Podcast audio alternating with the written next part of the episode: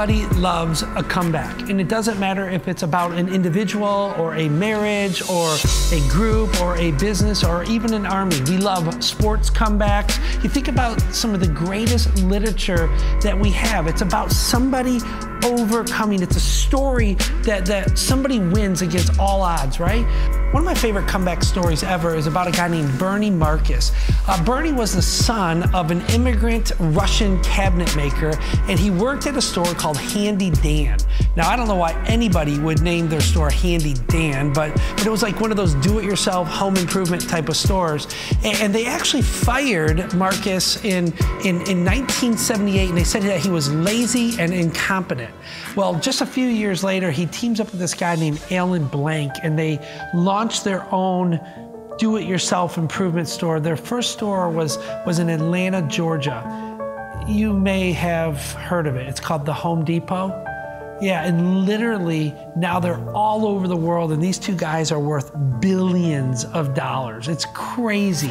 You want to talk about a comeback? That is a pretty good comeback, I would say. Or what about a lady named Wilma Rudolph. You probably never heard of her, but her comeback story is amazing. She was born uh, the 20th child of 22 children. That's crazy. That is absolutely nuts. That doesn't make any sense. You want to talk about being born at a deficit. I mean, like you, you're born like the third or fourth child now. It's like they don't even care about you. You're like number four. But could you imagine being number 20 out of 22? It's like they don't even know you exist. But what's amazing is she was born premature. Uh, she was born months and months early, and they thought she was going to die. But she didn't die. But at age four, if that wasn't hard enough, at age four, she, she contracted double pneumonia. And at the very same time, she came down with scarlet fever. It nearly killed her, and it left her paralyzed in her left leg. Back in the early uh, to mid 1940s, they would outfit a paralytic with one of these old fashioned sort of metal braces, and that's exactly what they did for her. And, and it helped her to at least get around. But when she was just nine years old, she decided that she wanted to walk for real. They told her she could never do it, and she decided she wanted to run. And they said, Don't try, don't try. You're just gonna end up with a crushed heart. But check this out at age nine, she decided that she wants to walk, and she more than wants to walk, she wants to run. And more than just running, she wants to be a racer. And so she literally takes her brace off and says, I don't need it anymore. And she teaches herself to walk. The doctor said literally that it was a miracle that that, they were shocked at it because she taught herself what they called a rhythmic walk, which became a rhythmic run. And so she decides at age 10 that she's going to race. And so she enters her first race and she loses. She loses miserably. Uh, as a matter of fact, for the next several years, she lost every single race she ever entered until she was almost 16 years old she won her first run. She won her first race. And just a couple years later, in 1956, she enters the Olympics and doesn't just medal in one, not just two, but she ends up winning three gold medals in the Olympics. I would say that's a pretty big comeback, wouldn't you? Have you heard of a guy named Douglas MacArthur?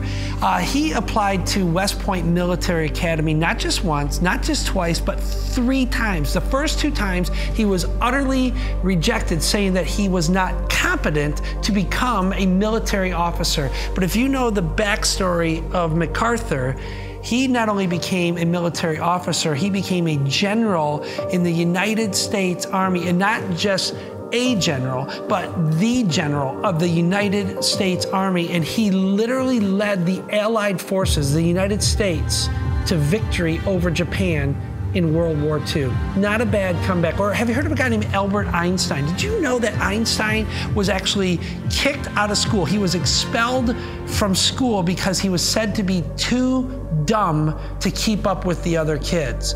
And so Albert Einstein goes home and he not only educates himself, but he teaches himself at the highest of levels the entire understanding of calculus in six months as a young teenager. Not bad. And of course, in 1905, he published a series of papers that literally began the foundation for the nuclear age in which we live now. I would say he did all right. He, he, that's a comeback if I've ever seen a comeback.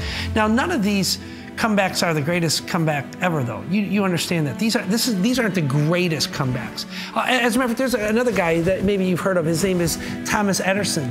Uh, he was kicked out of school because they said he was too slow mentally to achieve. So he was kicked out of school, but but Edison ends up having 1,300 patents and invents the light bulb and takes energy and electricity and puts it into the to the average American home. I would say he did pretty good. That's a comeback. History is filled with comebacks, and we could go on and on and on and talk about them. And, and they're the things of life that fire us up. I want, to, I want you to see a comeback story. It's, a, it's about a guy named Robert Rathwell, and, and he's a, a good friend of some of us around here. And, and I think his story is just really worth telling.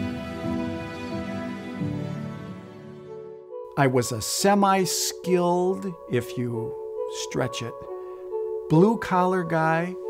I still feel blue collar.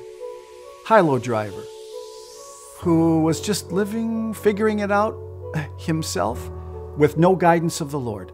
I went to work one day as a young guy, 24, and I couldn't get back home because I was involved in an accident whereby I ended up blind, totally blind. My my whole frontal lobe was crushed. That's, that's right here. That's the, the forehead. When I got out of surgery, they had put me back together again here. About the top of the nose up, I was wrapped in bandages right up to the top. But I knew there was something uh, wrong with my sight because blindness is, is inside. It, I could, there's a darkness here that's inside. It's a lack of a connection on the inside. I could tell this is too dark. I've never seen this kind of dark before. And sure enough, when they took the bandages off and I opened my eyes, there was no difference. I never dreamt of being blind. It wasn't the last thing on my mind, it was never on my mind. It is as though, looking back at this, that the Lord said, let it go this far, no further. I felt destroyed. It took, you know, it, it took, I, I don't know how many months I did this to, to see, did this really happen? This is a dream. It's got to be a dream. But I found myself in a spot where I can exercise every muscle in the body, but I can't exercise my eyes to make them work again. But the Lord had a plan here. I'm going to therapy. There was a young woman in there who was a Bible believing Christian therapist. He used her to uh, persist in uh, accompanying me and being my friend. One Sunday in May 1981, I went to her church I sat way in the back. She was in the choir, so I was alone in the back. Must have been 500 people clapping their hands, singing these type of songs one after another. That blew me away. But uh, I heard the gospel. Somehow I heard the gospel there at that church. The man was talking about Pilate. And how Pilate was asking the crowd, and I wasn't versed in the Bible, but he was asking at that time. He was, and he was asking them, "What, what are you going to do with this man? What should I do with this man called Christ?" You know. Then it, the story came to they had this criminal Barabbas, and what do you? Which one do you want? You've got a law. I can give you Christ. Pilate tries to do this, but the people say, "No, no, give us Barabbas. Release Barabbas." Well, this guy is never this other guy. Crucify him. And what he ended up making evident was Christ died being mindful of you. Mindful of you. The extent of my spirituality back then was simply I do believe in heaven and hell, and I don't want to go to the latter. Hell. he was he actually was mindful of me in this fact that I was a sinner and that I needed something that only he could do for me, that I couldn't do or no man or woman could do for themselves. He could do it. He did it.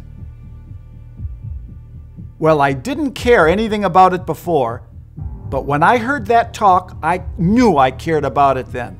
And I went down to what they call an altar call. I went down. And that was the beginning of the change.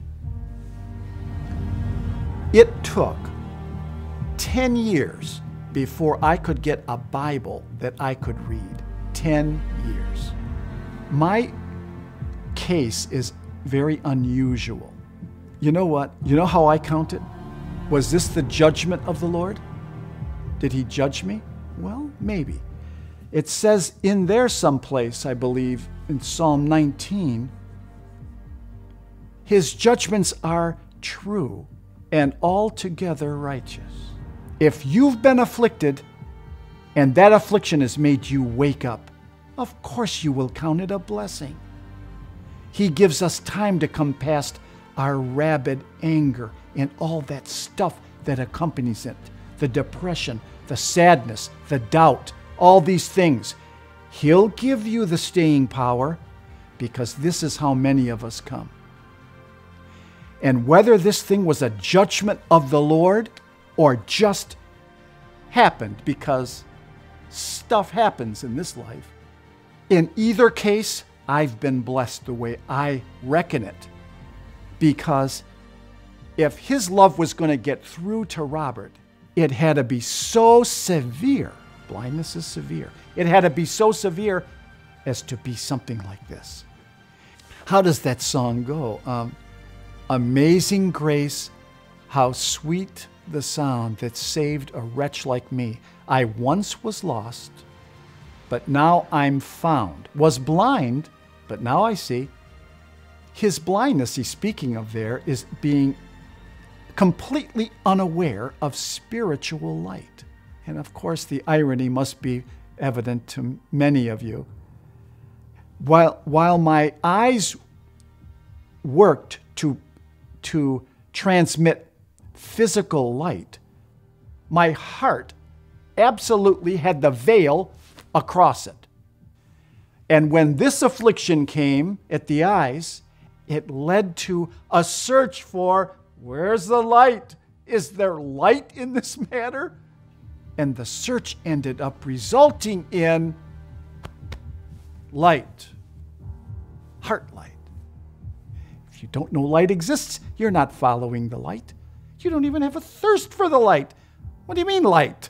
You know, I can speak now as a blind man concerning physical light. This is what you and I are like talking to someone who's blind in spirit. Catch them when they're in an affliction, and you'll catch them when their soil is fertile, because affliction is how many of us wake up. Today, the Lord has a ministry in me. I don't say I have a ministry. I say He has a ministry in me. I speak a word of encouragement, the gospel, to men at the Detroit Rescue Mission on a regular basis. I have been doing it for years now. I never imagined how I could stand up in front of people, a room full of people, and speak to them out of the Bible? It's so much more than just just religion, which allows you just to go through the motions. There's much more than that. So I, I speak the word now, and I'm up there not stammering, and it is so gratifying.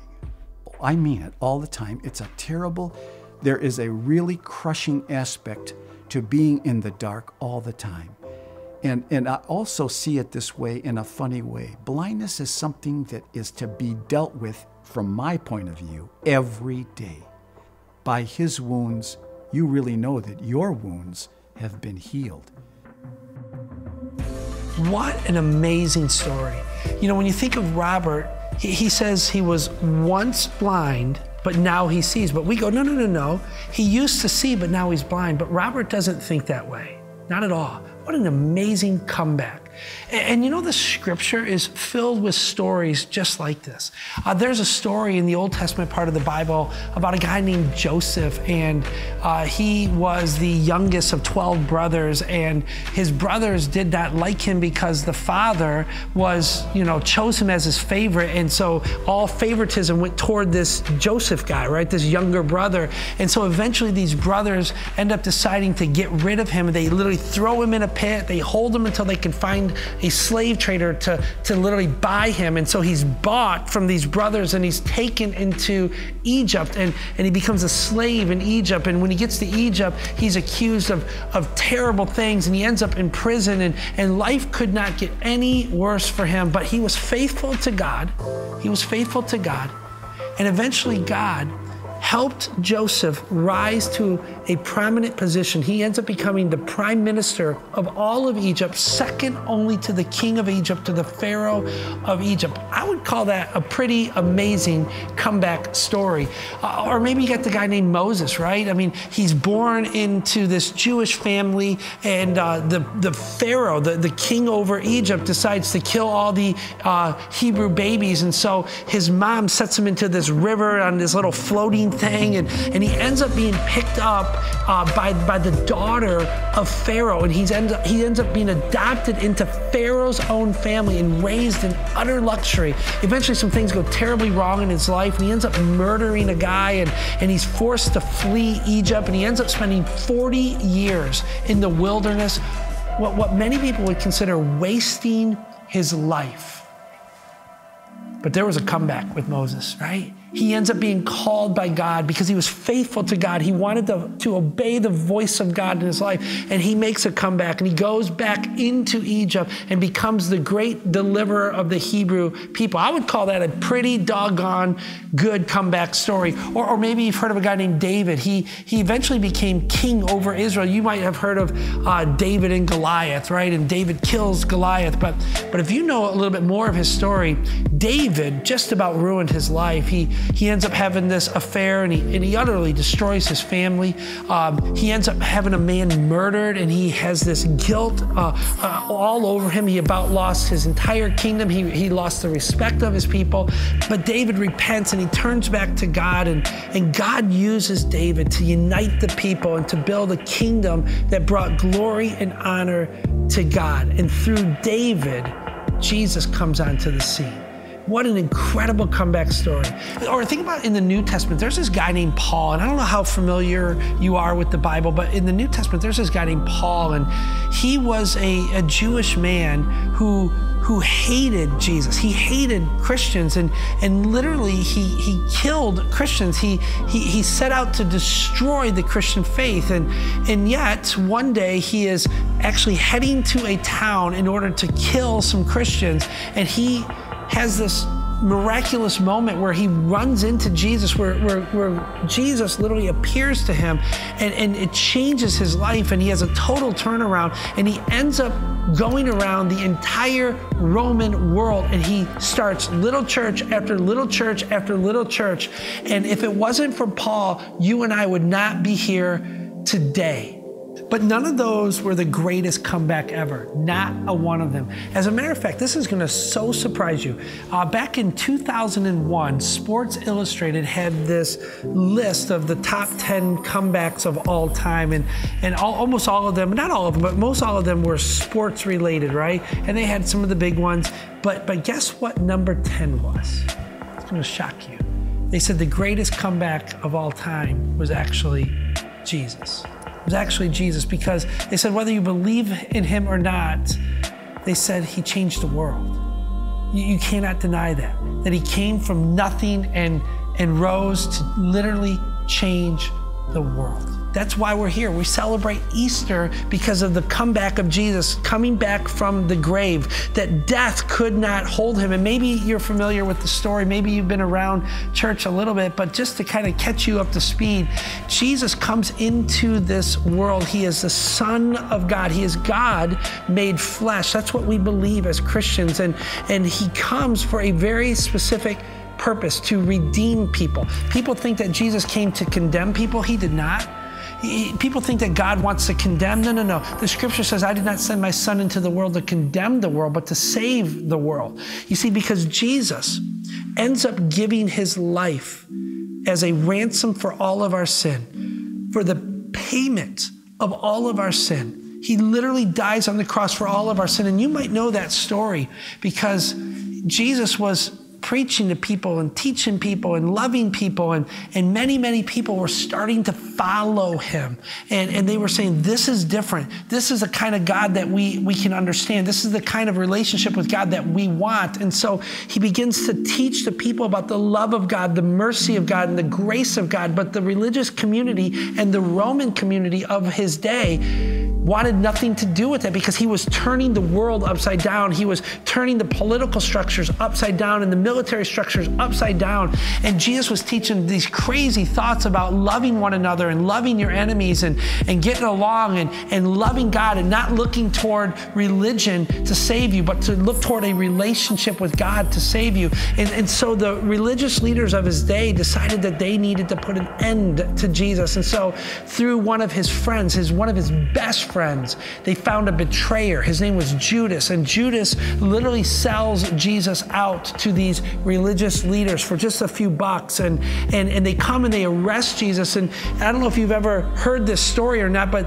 but they were merciless on Jesus. They beat Jesus. It says that they held this trial and it was a fake trial. And, and yet they were relentless toward him and, and they condemned him and brought one one false accusation after another, and they said he was a terrible human being. But, but if you read the life of Jesus, you know that he was not. He was none of the things that they said and yet they and yet they continued to mock him and beat him. And it says that they brought him before rome and rome virtually beat him to the point where they could not even tell that he was a man any longer. That they took his beard and they they pulled his beard from his flesh so much so that they could not even recognize who he was. And then it says eventually that they dragged him through the streets and they put a cross on his shoulders and then they laid him down and then they nailed him to a roman cross. And, and we often think of a Roman cross as being way up in the air, and like, you know, you see these Hollywood movies and like, oh, he's way up in the air. That wasn't how Rome crucified people. Usually they crucified people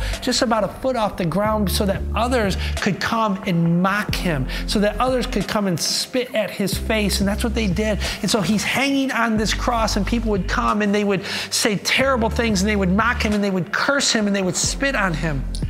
And in that moment, Jesus ends up saying one of the most profound things ever Father, forgive them, for they do not understand what they do. But did you know before he gave up his spirit, he was utterly alone? Everybody abandoned him. Everybody turned and walked away from him. Eventually, they took his body and they put it into this tomb of a rich man, a man named Joseph of Arimathea, and they buried him there, thinking it was over and done. They thought that, that, that the one who said, Look for me because I'm coming back in three days, they thought he was done. They thought it was over, and the entire movement of Jesus was finished. Everybody left. Nobody thought there was any sort of comeback, but little did they know that there was a comeback coming. And we call this Easter today. But it is the day where, where Jesus comes back from the grave. The scripture records that he was dead in the tomb for three days. But listen to how Matthew, one of the eyewitnesses of his death and resurrection, listen to how one of them records it in Matthew chapter 28. And it says, After the Sabbath, at the dawn of the first day of the week, Mary Magdalene and the other Mary went to look at the tomb. There was a violent earthquake, for an angel of the Lord came down from heaven and going to the tomb, rolled back the stone, and sat on it. His appearance was like lightning, and his clothes were white as snow. The guards were so afraid of him that they shook and they became like dead men. The angel said to the woman, Do not be afraid, for I know that you are looking for Jesus, who was crucified. He is not here, he has risen, just as he said. Come and see the place where they lay him. Then go quickly and tell his disciples, He has risen from the dead and is going ahead of you into Galilee. There you will see him. Now I have told you this. So the women hurried away from the tomb, afraid yet filled with joy, and ran to tell his disciples. Suddenly Jesus met them. Greetings, he says. They came to him, clasped his feet, and they worshiped him. Then Jesus said to them, Do not be afraid. Go and tell my brothers to go to Galilee. There I will see them. You want to talk about a comeback. You want to talk about beating all odds. You want to talk about when everybody considers you gone and out. What are we doing today? What are we doing right here, right now? We are celebrating Easter, and Easter is not about a chocolate bunny. Easter is not about our little girls in little dresses and all cute and ham at grandma's house. I love all that. I love chocolate, but let me tell you something. Easter is about the resurrection of Jesus, the greatest comeback ever. And here's the deal here's the deal. There are some in this room, and I get it. You're going, I don't know that I can believe that. I don't know that I can believe uh, uh, uh that, that there was a dead man and now he is alive, that, that, that he was gone but now here, and that he lives even today. And I get it. That is nearly impossible to believe. I get it. But this is what we believe as Christians. This is central to our faith. And it, we don't just believe because of faith and faith alone out there. No, no, no. We don't believe because of some blind type of faith. I want you to think about what happens with all of this. Even some of his closest disciples, some of the closest followers, had trouble believing. I mean, how, how difficult would it be uh, to, to be told or to have all of your hope and faith in this guy who's supposed to change the world, who's supposed to be the Messiah, the Savior of the world, only to be put to death by Rome? How difficult would it be to see that with your own eyes and then, and then to believe? That he has risen from the grave. It's not easy, and it wasn't easy even for some of the earliest followers of Jesus. As a matter of fact, John, one of the eyewitnesses to this whole deal, he, he ends up telling uh, uh about how Jesus appears to, to some of the closest followers after his death. This is very interesting. It's in John chapter 20, and I just want to read part of it for you because it's amazing. It says, On the evening of that first day of the week, when the disciples were together with the doors locked for fear of the Jewish leaders. Now, why were they afraid? It was because, because this movement, uh, this Jesus movement, had started and it was sweeping the area, and they wanted to crush it. And they thought that by, by putting the end of Jesus, that the movement would die away. And just to be sure, some of the Jewish leaders wanted to kill all of the early Christian leaders. And so they were huddled together, they were in fear. And then it says, all of a sudden, Jesus came and stood among them and said, Peace be with you. Now, why do you think he has to say, Peace be with you? Because if a guy who is supposed to be dead is suddenly standing in front of you, you are freaked out. You are freaked out, right? And so you're like, What in the world? He says, No, no, no, no, no. It's okay. Don't be afraid. It's me. It's the one that you had put your hope in. It's the one who brought you all of the joy, the one that you had banked your future on. It's me. Do not be afraid. And as he was saying this, it says that he, he ends up showing the disciples his hands and his feet so they could see the scars, so they could see the hole that, that, that, the nail driven through his hand left, that, that they could see the hole left in his feet because of the nails driven through his feet or ankle area. Uh, they, he, he says, I get it. It's, it's hard to believe. I get it. It's, it's difficult to believe. But look, see, see for yourself.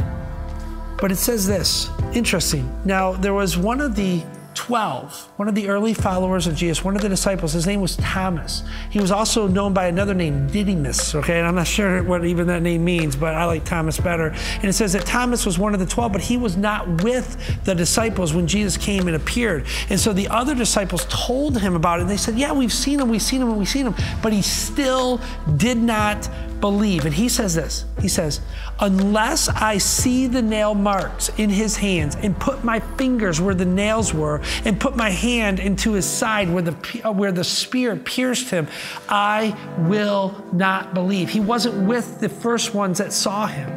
And so he's left in the dark. And he's like, You guys are crazy.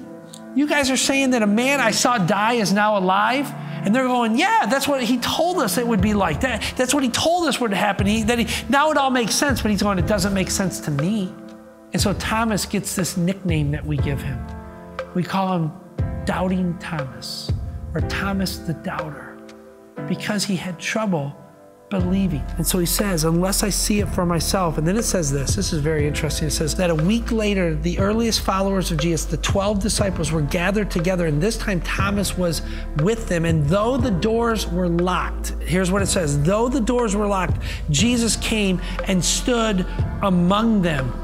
I don't know if he like came through the wall. I don't know if he just like appeared. I don't know if he came through a window. I'm not really sure. But all I know is he wasn't there and now he's there. And again, he says, first words, peace be with you. Because why? They are freaked out again. I mean, half of them already seen him once and they're like, whoa, yeah, we believe. But they're still freaked out because you don't often see dead man walking, right? Uh, that's just like a movie that we have. That, that's like the walking dead, right? But, but you don't really see that in life but they're seeing it. And so they're freaked out. And Thomas was freaked out. And so Jesus says, Peace be with you. And then he turns to Thomas directly and says, Thomas, I get it. Put your finger here. See my hands. Reach out your hand and put it on my side. Stop doubting and believe. Then Thomas says to him, My Lord and my God. And he literally worships Jesus because all of a sudden he goes from doubt to belief. But Jesus tells you and me something. He says this listen carefully, knowing that we're going to sit here thousands of years later, knowing that you and I are going to have the same struggle for belief, that, that we're going to have doubt rising up inside of us. He says this Because you have seen me, you have believed. Blessed, though, are those who have not seen me and yet have believed. The Christian faith has at its core the belief in the resurrection of Jesus. Christianity does not have merely as a tenet of our faith this belief in the resurrection. No, it is central to what we believe. Without the resurrection, there is no Christianity at all. Without the resurrection, there is no church. Without the resurrection, there is no Easter. There is no you and me sitting together, singing songs, worshiping God. There is no transformed life because the Spirit of God at work in us. No, no, no, no, no. The Christian faith has at the very center of our belief the resurrection of Jesus. As a matter of fact, some of the earliest followers of Jesus who banked on this, like this Thomas, you, you need to understand what happened to Thomas. Thomas, who was the doubter, Thomas, who had struggled to believe, he ends up taking the gospel message, the very first one, to the nation of India. And he goes as a missionary to India in around 70 AD and he starts to preach the gospel of Jesus everywhere. And thousands and thousands and thousands of people come to faith in Jesus in, in India. And so many people came to faith that the Brahmin priest decided that he must be dealt with. And one day in 72 2 AD, when, when Thomas was, was in prayer, when Thomas was unsuspecting, one of the priests comes and literally murders Thomas. He died for the very thing that he had trouble believing in. And let me tell you something, friends. You will die for a lot of different things if you believe in it. You will die for your family if you love your family. You will die for a cause if you believe in it. But you will not die for a lie. You will not die because, because you hope something is true. Thomas was willing to give up his life because he came to believe because he saw it with his own eyes. And this was true for all of the early followers of Jesus. Almost every one of them gave up their life because they believed it. Paul, this, this man who used to kill Christians, ends up giving up his own life eventually. But before he died, this is what Paul said about faith in the resurrection of Christ. He says, If Christ has not been risen from the grave, he says this, if Christ has not been risen from the grave, let me say that again. If Christ has not been risen from the grave, he says, Our preaching is useless. It is useless, and so is your faith. He says, if Christ has not been risen from the dead, he says that, that when we die, we're lost. When we die, it's all over. Nothing matters at all of eternity. He says this if, if Christ has not been risen from the grave, he says we are to be pitied above all men. Above all men. He understood that the very reason he was willing to give his life is because he saw the risen Christ. Let me tell you again, friends. Let me tell you again that you will die for a lot of things, but you will not die for a, for a lie, something that you know is not true. This is one of the core reasons why I believe in the resurrection of Jesus, because the very men who saw this, who, who, who could have walked away and said, no, no, no, it's all a lie. They could have just walked away. They could have spared their own lives. But they didn't. Because once you see a dead man walking, you won't turn away. Once you see a dead man come back to life, you can't just look at that and say, ah, no big deal. No, no, no. It changes everything. And here's what we need to know today this is how Easter changes us today. It says that when you come to faith, when you get past all of your doubts, when you when you come to believe in the resurrected Christ, it, changes you. It changes the game for you. As a matter of fact, it says in Romans chapter 8, it says that if the Spirit of Him, if the Spirit of God who raised Christ from the dead lives in you, it says that He who raised Christ from the dead will also raise you to life, that He will give you life because of, because of God's power at work inside of you. It will change you, it will grow you. You'll experience a comeback, that things will change, that, that if you let God have more and more and more and more of you, that, that more more of you will change, that things will grow in your life, things will come back to life inside of you. I don't know if you remember the Rocky movies, right? Now, you want to talk about a great comeback story, but, but Rocky entered the ring and he was beat. I think he was beat by the Russian guy. Remember that Russian guy? He was beat by by Apollo. Wasn't like Mr. T one of the guys in the Rocky movies? I think he was. And, and he was beat down. There was all these people who beat him down. But every time he he came back, right? Uh, because there was there was something in his spirit. There was something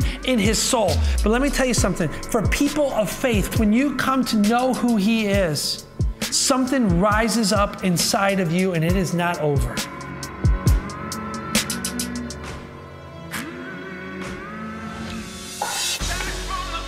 You know, you enter the ring of life every day. You're, you may not be Rocky, but but you have a fight. Every one of us has a fight. And here's what the Easter story means.